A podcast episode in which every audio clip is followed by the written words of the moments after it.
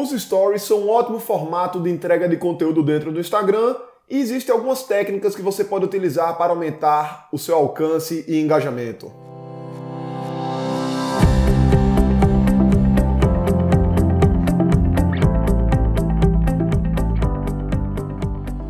Diga aí, amigo, aqui é Felipe Pereira, seja muito bem-vindo ao episódio 260 aqui do Digcast. Hoje nós vamos falar sobre algumas técnicas para você aumentar o seu alcance e o seu engajamento nos stories do Instagram, que são um dos principais formatos de publicação de conteúdo dentro da plataforma.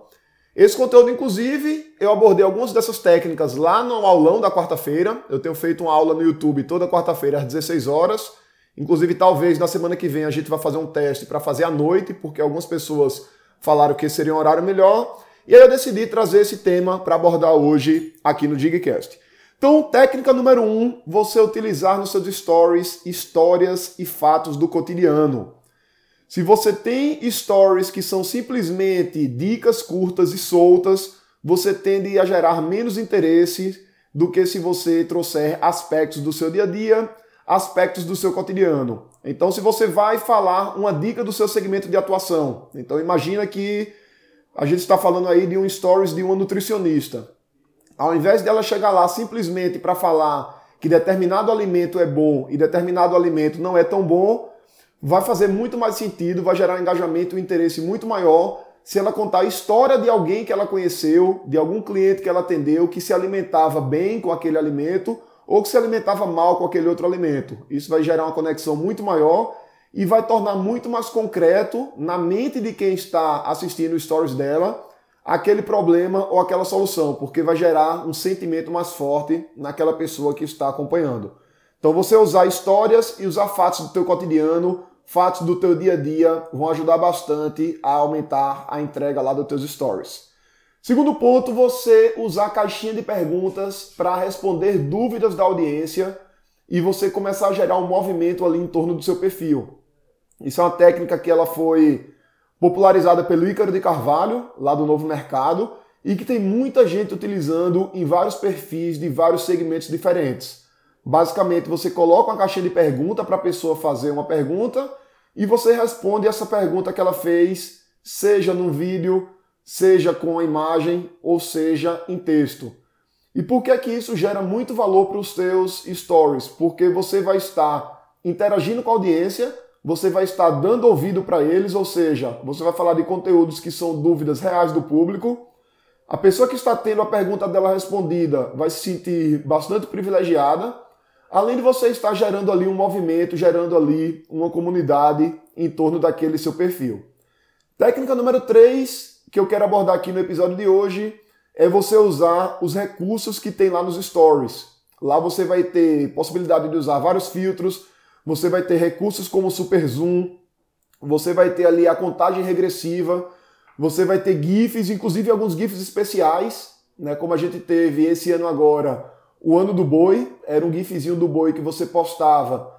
E aí, quando as pessoas abriam o Instagram, lá em cima, apareciam os stories das pessoas que elas seguem, e também tem um story específico do ano do boi, mostrando stories de todo mundo que ela segue que marcou algum story com esse GIF do boi. Por que, é que isso é interessante? Porque quando você usa esse recurso em particular, você vai ter muito mais visibilidade. Tá? E lá na época a gente viu, lá no dia a gente viu que um determinado stories tinha lá 150 visualizações e o story seguinte que vinha depois dele, que era para ter menos visualização, por ter lá o ano do boi, ele tinha 350, 400 visualizações, por exemplo. Então, muitas vezes mais do que o story que não tinha o GIF do ano do boi. Então, usa os diversos recursos que o Instagram te oferece para colocar lá nos stories.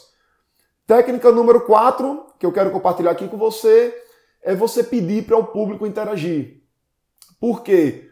Um dos critérios que o Instagram vai levar em consideração para definir se mostra ou não o teu conteúdo para outra pessoa é se aquela pessoa interage com você.